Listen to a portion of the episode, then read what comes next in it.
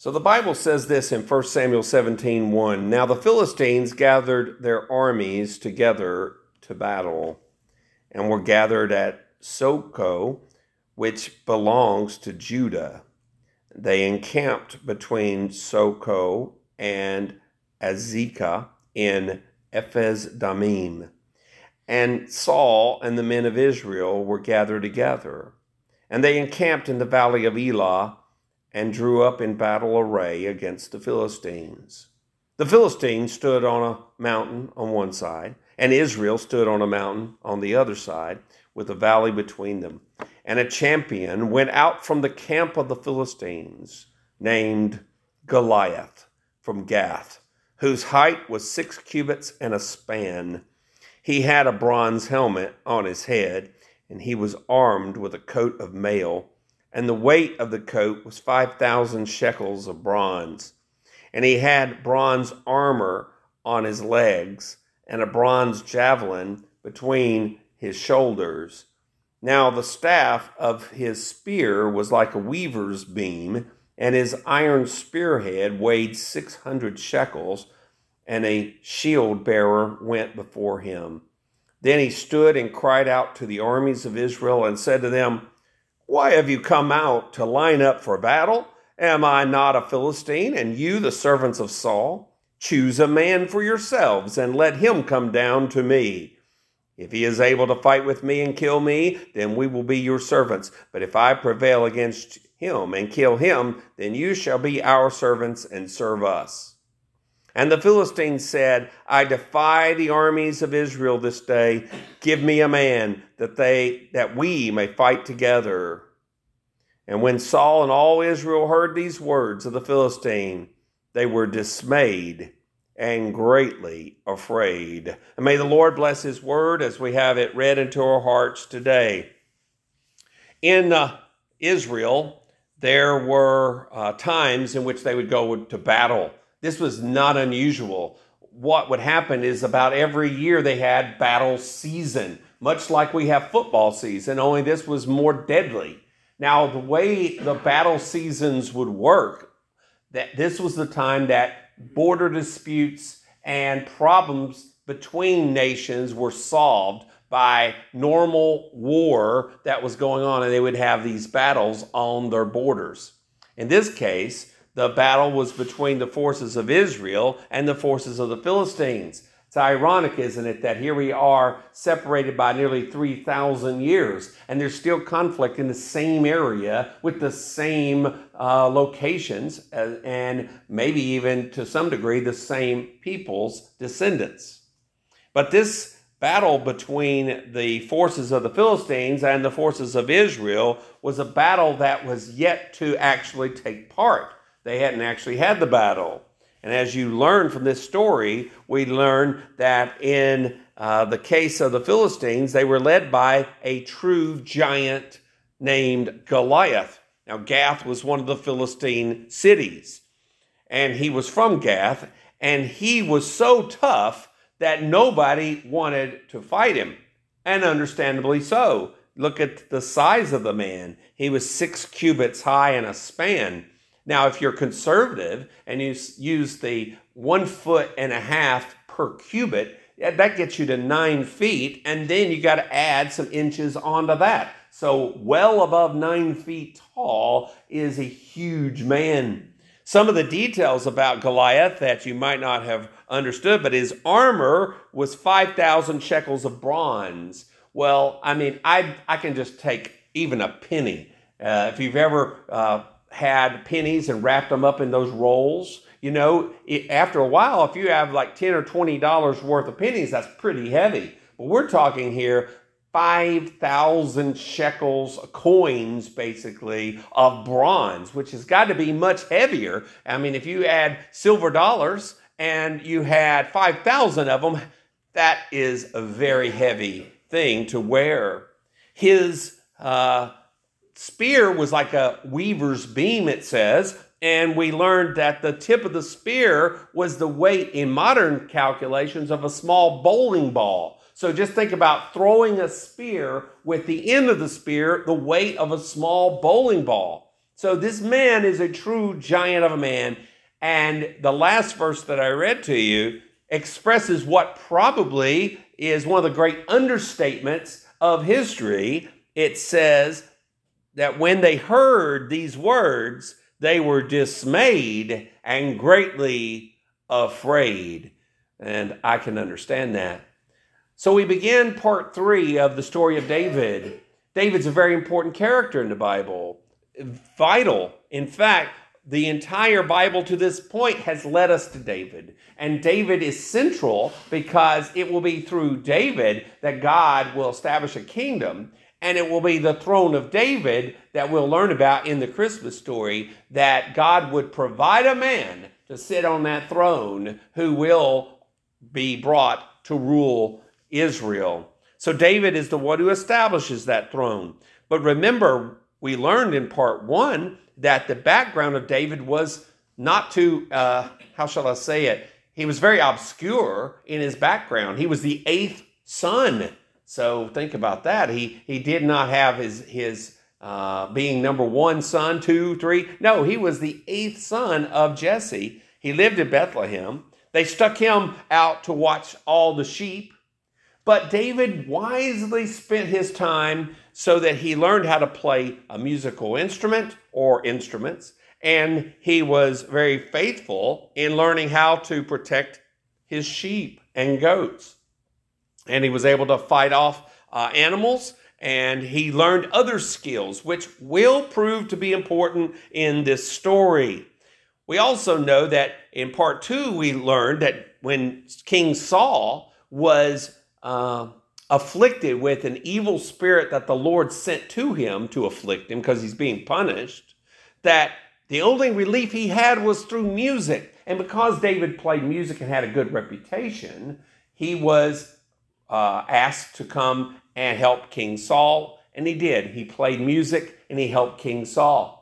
This gave David valuable experience in the court of a king and taught him the manners of a court and taught him how things go on in uh, the uh, king's offices. And that, that's going to prove to be important. Uh, my first job that I had, that other than mowing a yard, mowing a yard and pulling weeds was my probably my first jobs uh, that I ever got paid for. But but my first job, as far as getting federal income tax, uh, with they actually withheld money, was being a janitor in a church, a big church. Now, not a small church. This church had like 42 separate toilets, so it was big, and it was a, a large church. But what I enjoyed, and this is but by working in that church, I learned so much about church, believe it or not, by just cleaning church and cleaning uh, the carpets and, and vacuuming and sweeping and, and, and I even learned how to use that little machine, you know, that when you, you it, it sometimes takes you on a ride, the one that buffs the, the floors, you know. Boy, now that is fun if you learn how to do it. But uh, and when you first get started, that thing will take you any where you don't want to go. Trust me. But it'll take you around. That's exactly right. So uh, David had experience in dealing with these highfalutin people, but now they're in battle. Now, what you may not know is that David's older brothers were at the scene of the battle. And we're going to learn how David fits into this story. Now, this story has to be one of the two most famous stories. It's the most famous story about King David. So, what I'm going to tell you today, I've preached before, uh, and I think most preachers will try to preach this message ever so many years because it's just so important. The story of David and Goliath.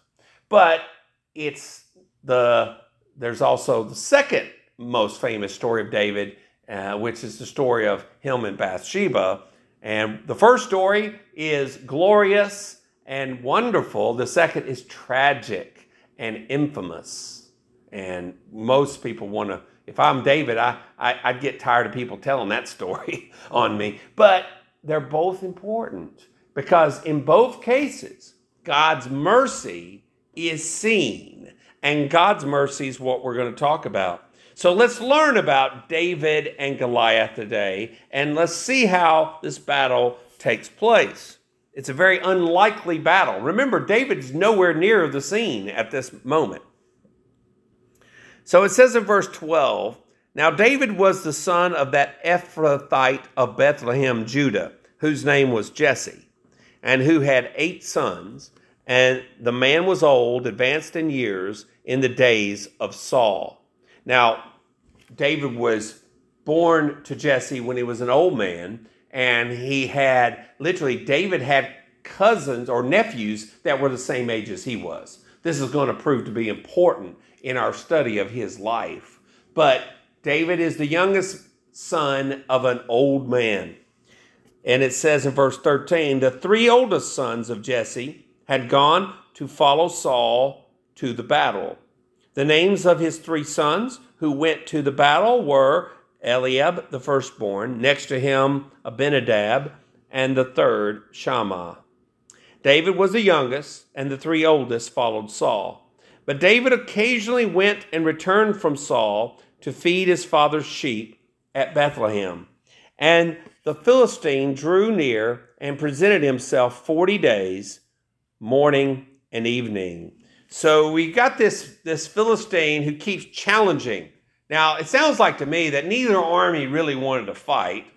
It sounds like to me that Goliath knew he could take on anybody one on one, and he's just thinking this will be much easier if I just fight, kill one of their guys, and then the, the other guys will serve us.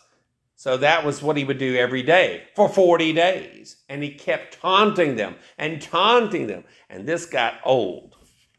Then Jesse said to his son David, Take now for your brothers an ephah, which is something like a bushel of this dried grain and these 10 loaves, and run to your brothers at the camp, and carry these 10 cheeses to the captain of their thousand, and see how your brothers fare, and bring back news of them. So, what is David told to do? David has left Saul because Saul's at battle now and he is in Bethlehem. And his dad is a little worried because they've been out there a month and a half nearly, and they, he hasn't got word, and they're running out of supplies. So he sends David with supplies. He also gives a gift to the captain over the men, which is not, you know, that at least he was trying to protect his own children, obviously, and he wants the captain to, to be thinking about these young men not as numbers, but as real people. Think about that. If you're going to battle, one of the hardest things is to lose your friends. And so if you can, if you're a commander and you don't know your men very well, you're more apt to send them into dangerous places than you would be somebody you know. And I think Jesse's just trying to protect his uh, men and this, uh, his sons. But now, do you think that, that, that he had to twist David's arm to go to this battle? No way. Remember what we learned earlier. David was a guy who was a fighter, okay? He was fierce. He knew he had, how many times had he fought his older brothers? And when he was a little kid, they'd beat him all the time, but he, he trained himself to where he probably was competitive with them and established a reputation. We know that on his resume, he was called a mighty man of valor, which doesn't happen without at least showing yourself to be brave. So he was a brave young man. He was physically fit and he was skilled in several areas. So I don't think that he had to be asked twice to go to see what was going on at the battle. So in verse 19 of chapter 17, now Saul and they and all the men of Israel were in the valley of Elah fighting with the Philistines. So David rose early in the morning. Like I said, you get a teenager up early in the morning, you got to be motivated, right? He was motivated. He didn't wait. He got up early in the morning to get there. He left the sheep with a keeper and took the things and went as Jesse had commanded him. And he came to the camp as the army was going out to the fight and shouting for the battle. What this amounts to is a mighty big pep rally. Right? They're all shouting and cheering for their side, but they still haven't fought a full war yet. For Israel and the Philistines had drawn up in battle array, army against army, and David left his supplies in the hand of the supply keeper, ran to the army, and came and greeted his brothers. Then, as he talked with them, there was the champion, the Philistine of Gath, Goliath by name, coming up from the armies of the Philistines, and he spoke according to the same words. So David heard them.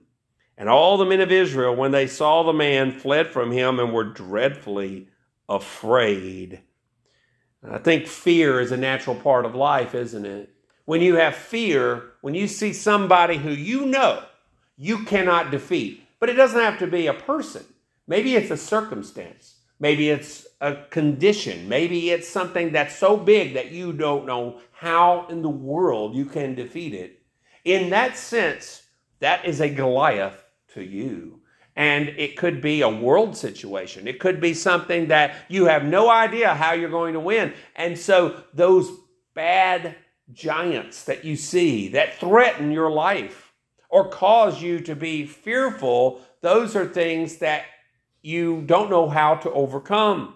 And in this story, we know that they, the people of Israel, an entire army, were all afraid individually of this one giant. So David heard these words in verse 23 and in 24 and all the men of Israel when they saw the man fled from him and were dreadfully afraid. So the men of Israel said have you seen this man who has come up? Surely he has come up to defy Israel. And it shall be that the man who kills him the king will enrich with great riches. That's number 1 will give him his daughter, that's number two, and give his father's house exemption from taxes in Israel. That's number three. So there is a reward for the one who can defeat Goliath. He'll get lots of riches, money. He will be a prince in Israel by marrying the king's daughter. That will make you a prince in Israel. Not too bad of a deal for any young man. And then his father's family will be exempt from taxes. A lot of people, that's enough to motivate many people today to go sign up and fight a battle. But he heard this, but David is a shrewd young man. And when he hears what the reward is, he doesn't take that at face value. Then David spoke to the men who stood by him, saying, What shall be done for the man who kills this Philistine? And takes away the reproach from Israel. For who is this uncircumcised Philistine that he should defy the armies of the living God? This is David again, who took any attack or any insult to God's people as a personal insult and as an insult to God. David was fiercely a defender of the Lord and his name. He would not tolerate anybody insulting God in his presence or insulting God's people in his presence. That's how much he fiercely defended the Lord. So he, he was told the three rewards, but he asked others the same question. And the people answered him in this manner, saying, So shall be done for the man who kills him. So they verified that that indeed was the reward. Three rewards great riches, to become a prince by marrying Saul's daughter, and by having his family tax exempt. Now, what do you think is going to happen when David's brothers see David hanging around the warriors and talking among them? Can you imagine the older brother, Eliab? Well, here's what he said in verse 28. Now, Eliab, his oldest brother, heard when he spoke to the men, and Eliab's anger was aroused against David. It's, isn't it interesting Sometimes our family make us more mad than the devil. Isn't that sad? We get more mad by our family than the devil. Now, in this case, the devil's agent is Goliath. It's kind of easy to see that Goliath is the devil's agent here, but Eliab's not mad at Goliath. He's mad at his brother for getting in there and talking and probably in his eye, acting out of turn. Because remember, to him, David's just the pipsqueak. He's just the small little fella who, you know, doesn't have any business there. Leave it to the professional soldiers, to the older men. And he said in verse 28, Why did you come down here? And with whom have you left those few sheep in the wilderness? I know your pride and the insolence of your heart, for you have come down to see the battle. He says, You've got a job to do. And I bet you left that job so you could go down here, and I want to know who's taking care of the sheep. So he's giving him a hard time. Now, there's nothing unusual here. We know brothers and sisters fight. We know siblings have rivalries, and we know siblings can be uh, harshly uh, uh, accusatory. And so he's accusing David of just getting uh, out of his job so he can come get into trouble. Now, David defends himself, but doesn't spend too much time doing so. And David said, What have I done now? what have I done now? Is there not a cause? Don't I have a reason? Then he turned from him toward another and said the same thing. In other words, asked the question again. He's trying to make sure that the reward is determined and is real because he's not a fool. David's no fool. And these people answered him as the first ones did. Now, when the words which David spoke were heard, they reported them to Saul, and he sent for him. Then David said to Saul, Let no man's heart fail because of him. Your servant will go and fight with this Philistine. so Saul heard that there was a guy interested in fighting. Now, nobody had applied for this job, surprisingly, and uh, or not surprisingly. I mean, I wouldn't want to fight this guy, and I guarantee you I wouldn't. But there was somebody inquiring about it, and David made it known that he was interested. And so they summoned David. And David said, You all don't need to worry. Don't be afraid. I'll handle this. That is quite a brave young man. He's either a foolish young man or he's very brave. We're going to find out which one. So, uh, your servant will go and fight with this Philistine. And Saul said to David, You are not able to go against this Philistine to fight with him, for you are a youth, and he a man of war from his youth. Well, that's true. David was young, and Goliath was very experienced. So, all the advantages you would think are with Goliath. And Saul was wise enough to know this. It makes me wonder why Saul even considered David to begin with. But maybe he's just going through the process because he did offer an open reward for anyone who wanted to volunteer. So he's going through the motions. But David said to Saul, Your servant used to keep his father's sheep. And when a lion or a bear came and took a lamb out of the flock, I went out after it and struck it and delivered the lamb from its mouth. And when it arose against me, I caught it by its beard and struck and killed it. Your servant has killed both lion and bear. Now, now that's good enough for, you know, I grew up in East Tennessee. I ever heard the song Davy, Davy Crockett, King of the Wild Frontier? That's a Davy Crockett story if I ever heard one. But in this case, I believe him. I actually believe that David did fight off the lion and the bear that got his sheep. And he had a stick in his hand and he whacked it and he just went after it. And uh, I don't think he was as strong as Samson, but he did at least save his sheep by doing this. That took a lot of bravery on his part. He was not going to leave any of his sheep to be killed if he could stop it. So he says in verse 36 Your servant has killed both lion and bear, and this uncircumcised Philistine will be like one of them, seeing he has defied the armies of the living God. One thing about David, he knows that he is not going alone. He knows that this Goliath is defying the armies of the living God. That's what he just said. I defy you. And Israel is literally the nation that God set up for himself. So he's not just insulting Israel, he's insulting the God of Israel. Moreover, David said, The Lord deliver me from the paw of the lion and from the paw of the bear. He will deliver me from the hand of the Philistine. And Saul said to David, Go, and the Lord be with you. So Saul makes a decision here. Now, I have a theory. I think Saul was trying to play both sides here. I could be wrong. But I think Saul says, I know I don't have a guy can beat Goliath. But if I send out this teenager, and he goes, well, then we'll all have an excuse. Oh yeah, you you you hit one of our, our kids. You're really tough, Goliath. So I'm thinking Saul, who who had a reputation for breaking his word, I'm thinking he's basically saying maybe uh, we'll just see if maybe David gets lucky, and who knows what might happen.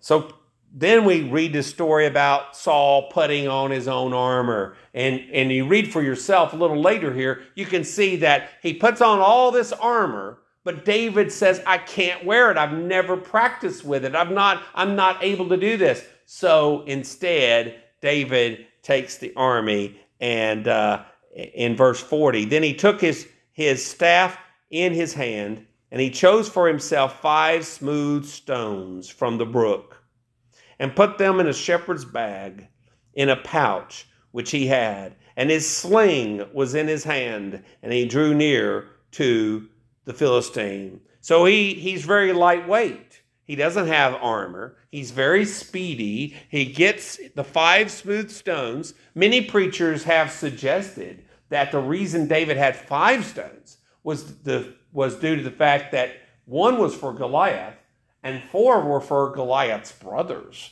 who he had four brothers. So that may or may not be the case. Or David may have just said, I need to have some backups in case I miss. Who knows? But he was confident nonetheless, and he was brave. So he goes up to this giant. And verse 41 So the Philistine came and began drawing near to David, and the man who bore the shield went before him.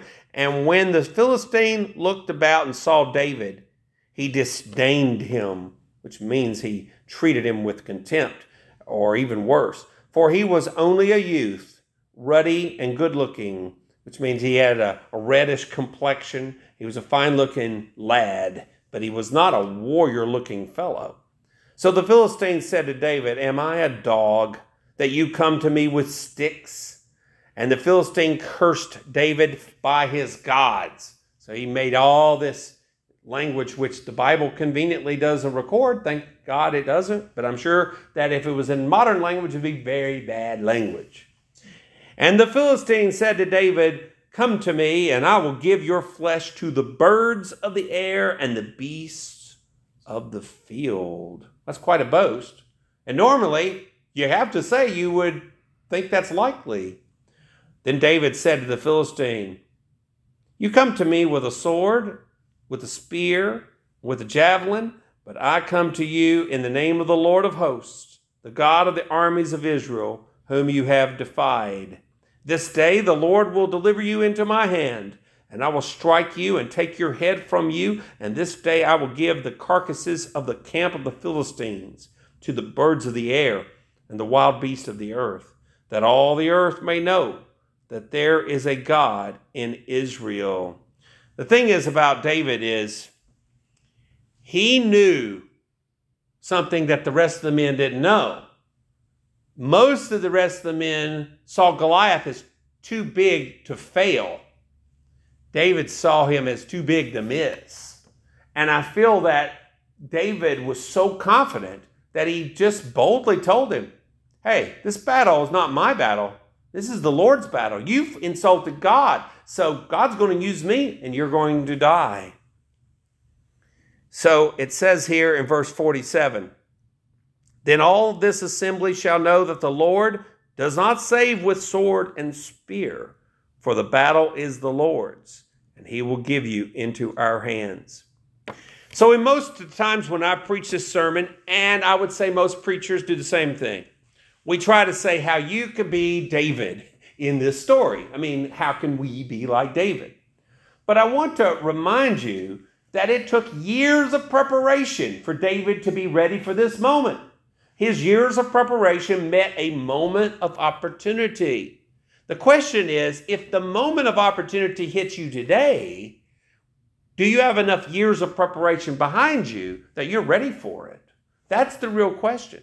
Because David, though he was a young man, had spent his years wisely. He had meditated on God's love, he had made music to the Lord, he had praised the Lord, he had been faithful to his family, he was faithful over his flock, he was faithful. And, and because of this pattern in his life, and his personal discipline and character, and the fact that he was well spoken as also, these things all made David perfectly ready for this battle, the battle between David and Goliath. So we find in verse 48, the story continues. So it was when the Philistine arose and came and drew near to meet David that David hurried and ran toward the army to meet the Philistine. David's not running away from it, he's running to it. It kind of reminds me of the last week of Jesus before he died.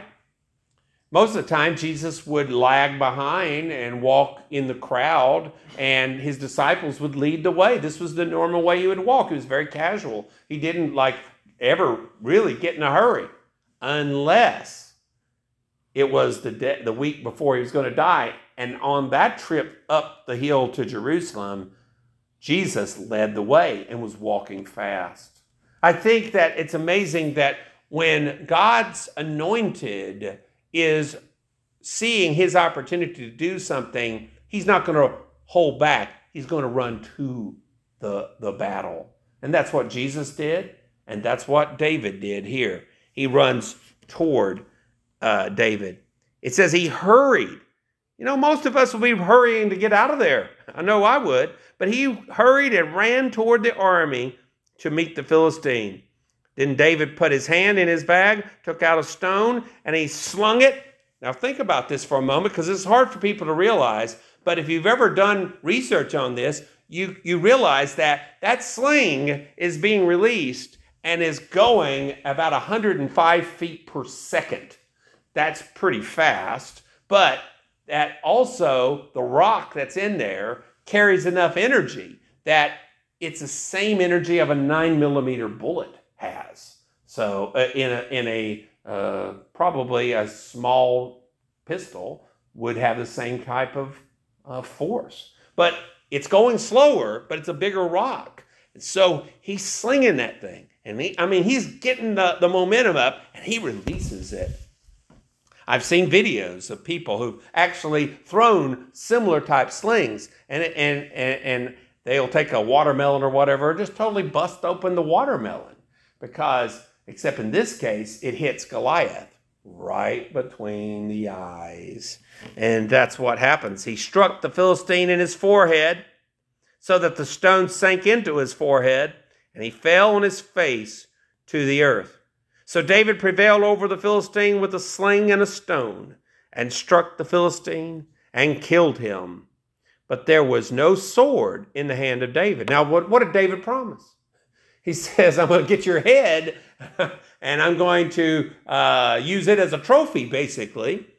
Therefore, David ran and stood over the Philistine, took his sword, the Philistine's sword, and drew it out of its sheath and killed him. Now, some people say, well, I thought he killed him with the rock. Well, it knocked him out, but the final coup de grace was cutting off his head. 90% of the time, when your head gets chopped off, you die. I mean, 90% at least. Probably more. so he ensured that that man was dead, and he was dead, no doubt about it. And when the Philistines saw that their champion was dead, they fled. Sometimes to defeat any enemy, you got to just defeat the leader. You got to defeat the one who's making things happen. If you defeat the leader, then you can pretty much deal with everybody else. Now the men of Israel and Judah arose and shouted and pursued the Philistines as far as the entrance of the valley and to the gates of Ekron, another Philistine city. And the wounded of the Philistines fell among the road to Shah, uh, Shaharaim, even as far as Gath and Ekron. Then the children of Israel returned from chasing the Philistines and they plundered their tents. It was a great victory. So not only does David win the victory over Goliath, but the army wins the victory over the enemy and gets all their stuff, which is how the armies got paid. And David took the head of the Philistine and brought it to Jerusalem, but he put his armor in his tent.